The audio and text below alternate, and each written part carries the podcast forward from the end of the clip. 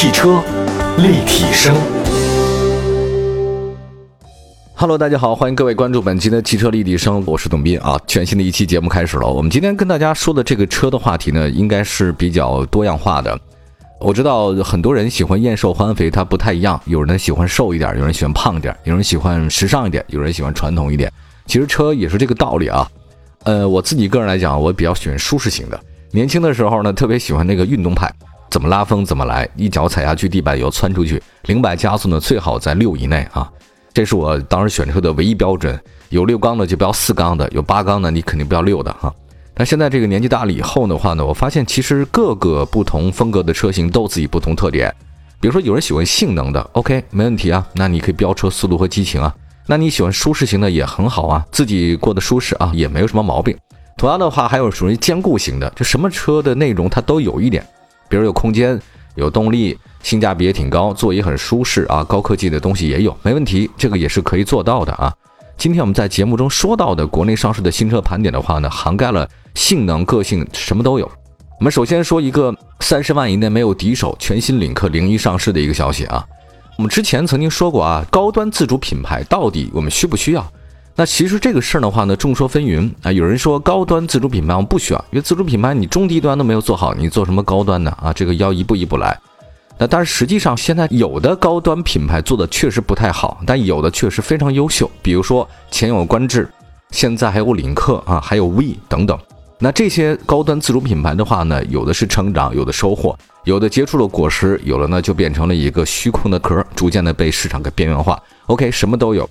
那么回答刚才我们说到的问题，我们需不需要自己的高端品牌？当然需要了，对吧？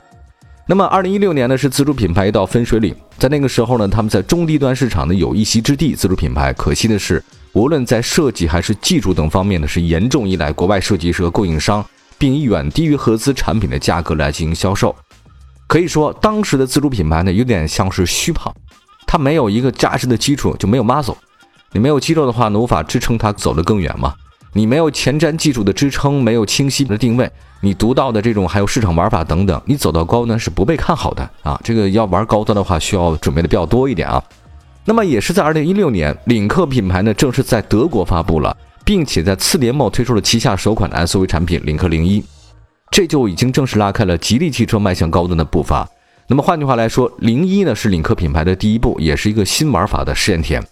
那过去三年，领克零一收获了将近十八万用户的青睐，其中百分之六十五的用户呢来自于主流的合资品牌，并且热销车款主要是高配车型，也从侧面表明了市场对零一产品力的价值感的高度认可。那么除了良好的市场表现，零一呢在前卫设计、智能科技，还有包括制造标准等方面令人印象非常深刻，也为领克汽车打造了鲜明的产品印记和品牌形象，同时也刷新了咱们中国高端品牌的价值的一种高度。那我觉得这份高价值呢还在延续当中。十二月一号，全新领克零一呢正式上市了。那这个车比第一代的领克零一啊更加的厉害了。这次新车呢提供了燃油 PHEV 插电混合两种能源驱动形式，五款车型，售价区间呢很亲民，十七万九千八到二十二万两千七。这次全新的领克零一不是说那个小调微整型，而是由内而外来自大升级。那么具体到产品本身呢，全新领克零一呢将年轻化更进一步了。都市对立美学的理念使用，让新车更具冲击力和辨识度。经典的分体式头灯以及全新的前包围样式，拉伸前脸视觉宽度，同时让车头层次呢更加的分明了。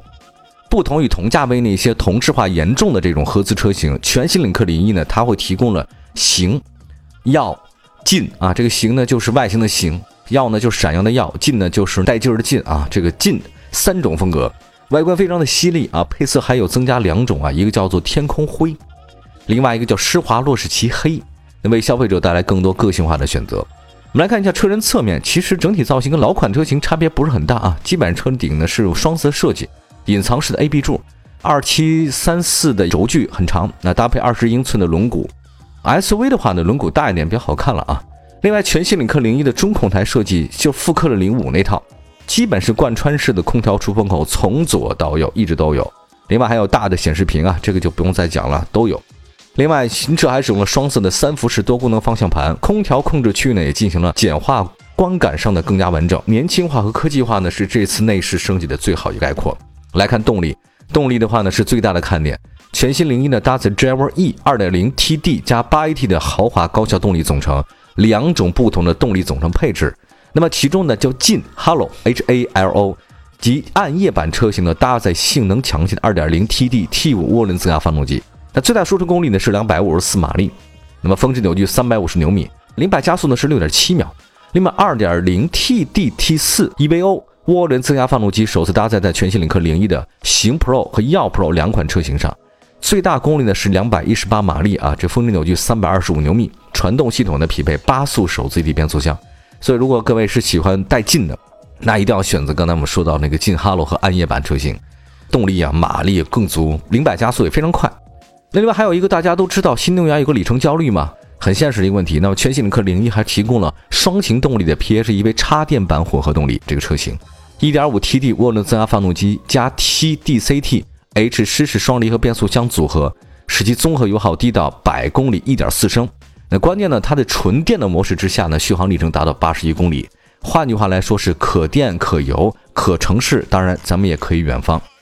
智能科技，觉得领克智能科技真的挺多了，那就说它芯片吧。关键就是它这个核心科技啊，高通高通的这个八二零 A 加 N 智谱 i MX 六 Q 双芯片的智能车机，优化界面八倍性能提升。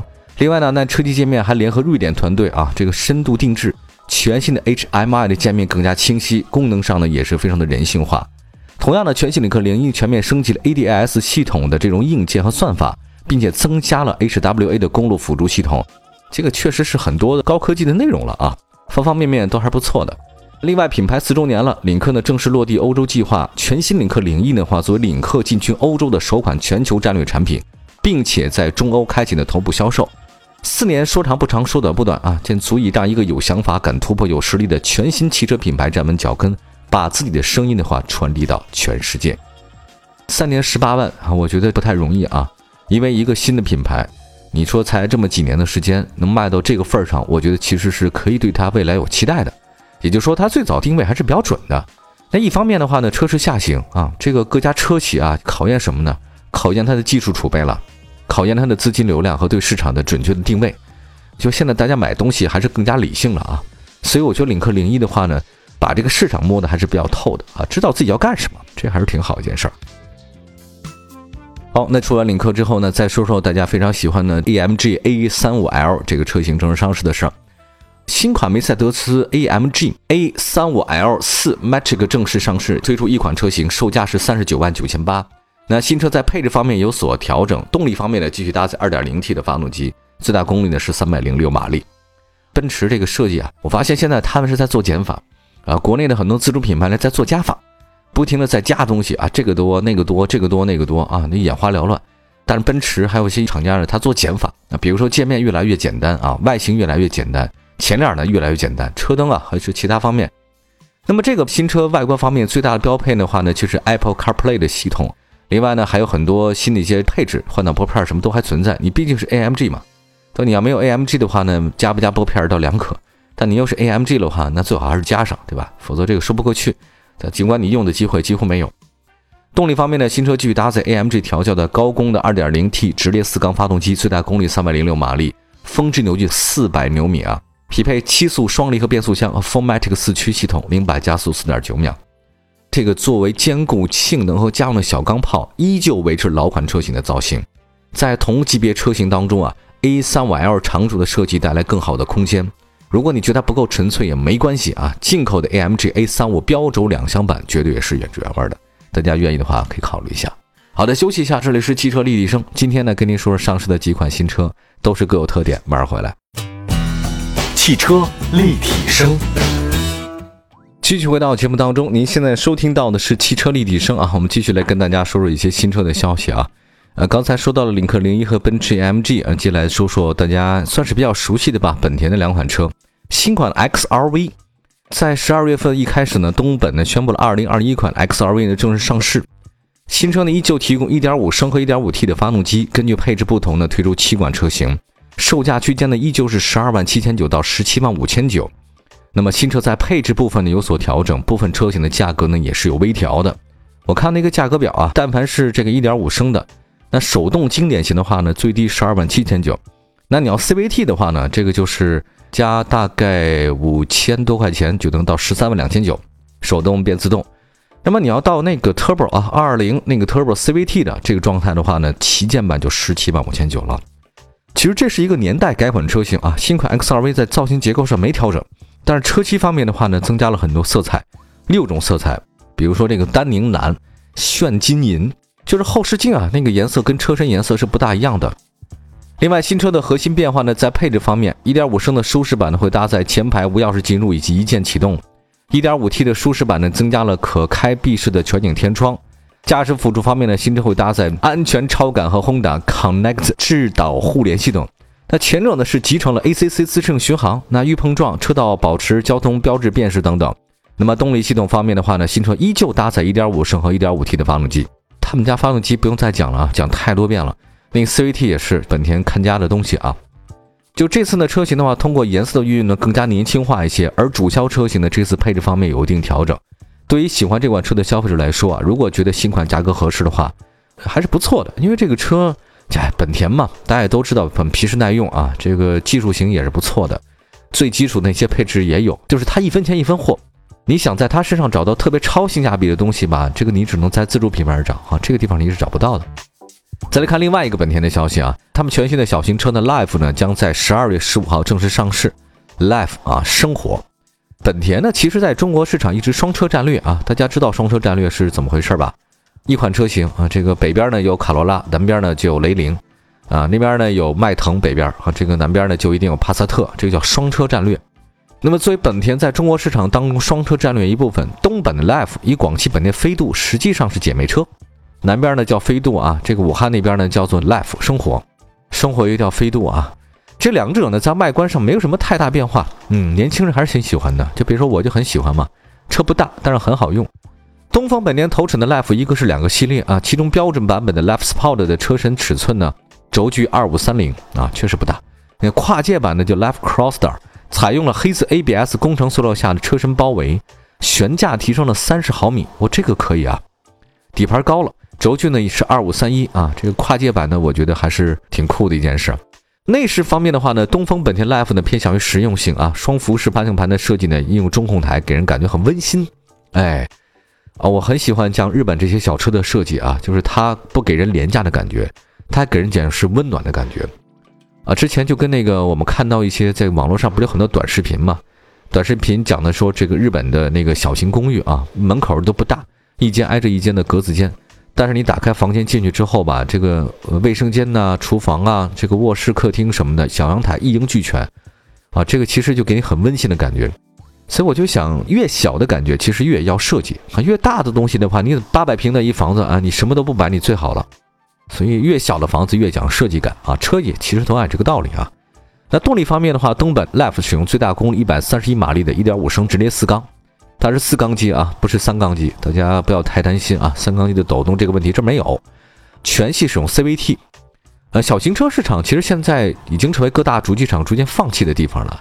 这个原因很简单啊，因为现在那个排放啊、碰撞的法规对小型车不利，那小型车的研发成本呢，这个逐渐增加，再加上现在 SUV 销量太高了啊，留给主机厂的出路只有越做越大啊，SUV 呢越来越高。对于小型车的话呢，其实是没有什么太好的这个选择。所以本田选择呢，却是反其道而行之。所以现在飞度和 Life 的加持呢，应该会让本田小型车的局面呢，逐步的去掌控了啊，这个确实无敌了。好，今天呢这四款车呢说到这儿，就是我觉得给我们大家一个启示是什么呢？道理就是说，我们现在应该跟过去啊告一个小小的一个段落了，就不是说我们在像能以前啊，你说经济特别高速的 GDP 疯狂发展的时候的话，你觉得买东西没有这问题，因为你觉得明天你可以赚回来。啊，房贷你也可以 OK 啊，这个每个月还好几万块钱，你也不眨眼。但是现在出现一个问题，就是市场上并不是我们大家所想象的这个样子。当经济出现一点点问题，或者说没有像以前那么快速发展的时候，我们应该考虑什么是你最适合的，而不是求大，求那些你够不着的。同样，车也是如此啊。在我们中国人经历这么多年，越大越好，那是不是我们有些车的企业也该想一想了？在经济内卷的情况之下，是不是我们？着重开发一些我们力所能及、比较适合的才是最好的啊！就是我一直很想说这个事儿啊，调整调整吧。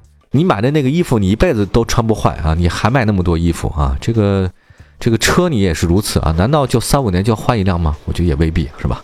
好吧，先说这么多吧。这个还是艰苦朴素是我们优良的好传统啊！感谢大家收听我们今天的汽车立体声，祝福所有全国各地朋友听到节目的人都能过得开心，拥有自己的美好的汽车生活。我是董斌，下次节目再见，拜拜了。